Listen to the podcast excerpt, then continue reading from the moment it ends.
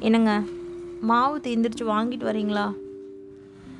அரிசி உளுந்து ஊற போட்டு ஆட்டி வச்சா ஒரு வாரத்துக்கு வரப்போகுது. எப்போ பாரு கடையில் வாங்கிட்டு. வெங்காயம் தக்காளி அப்படியே குழம்புக்கும் பொரியலுக்கும் கொஞ்சம் காய் வேணும். நைட்டுக்கு என்ன செய்யணும்? நாளைக்கு என்ன செய்யணும்? இதெல்லாம் யோசிச்சு வாங்கி வைக்கவே மாட்டியா? கடைசி நேரத்தில் வந்து அது வேணும் இது வேணும்னு நீ இம்சை பண்ணுற நீ. வீடு பூரா துணிமணி இப்படி இறஞ்சு கிடக்குதே மடிச்சு வச்சாதான் என்ன?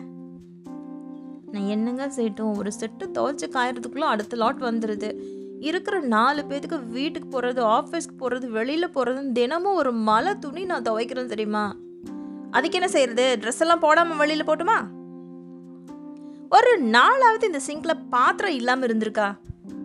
ஏங்க காஃபி டிஃபன் லஞ்சு டீ அப்படின்னு சொல்லி குறைஞ்சது அஞ்சு தடவை ஒரு நாளைக்கு நான் பாத்திரம் கழுவுறேன். கையெல்லாம் ஜில்லுன்னு ஆகுது. கை வலிக்குது எனக்கு.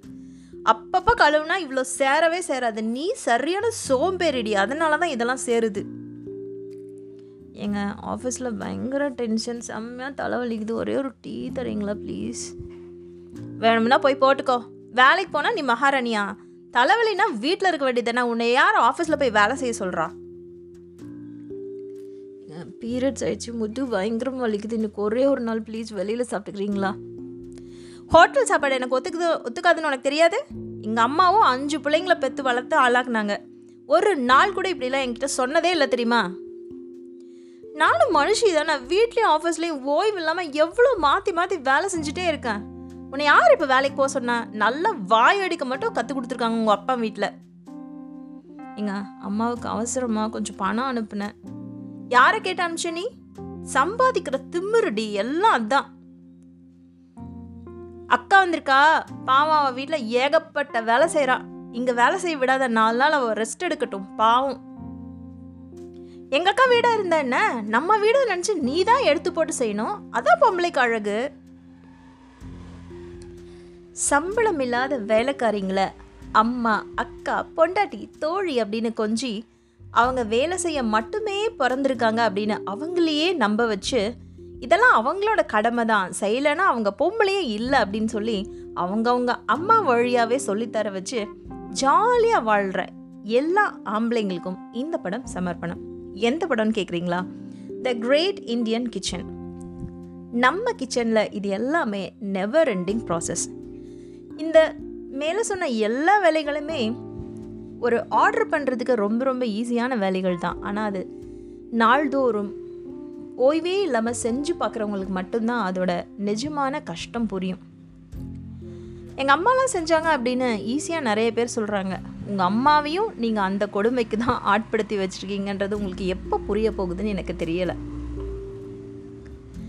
இந்த மாதிரி பெண்களோட வலியை பேசுகிற படங்கள் ரொம்ப ரொம்ப குறைவு தான் இது ஏன் இவ்வளோ கொண்டாடப்படுது அப்படின்னா எல்லா பெண்ணும் இதெல்லாம் வெளியில் சொல்ல முடியாமல் தவிச்சிட்டே தான் இருக்காங்க.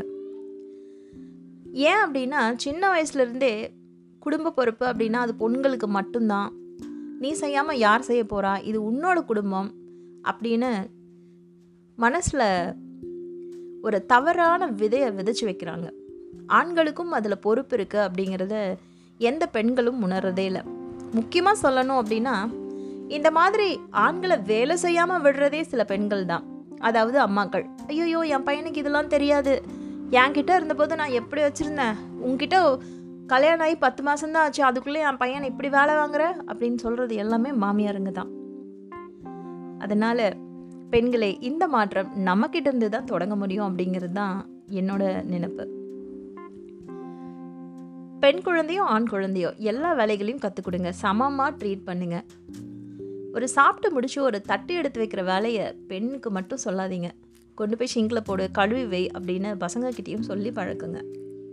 அதுதான் உங்களுக்கு இன்றைக்கி உபயோகமாகுதோ இல்லையோ. இனிமேல் உங்களை மாதிரி ஒரு மருமக கஷ்டப்படாமல் இருக்கிறதுக்கு அவளுக்காவது நாளைக்கு உபயோகமாகட்டுமே. நன்றி மஞ்சு கண்ணன்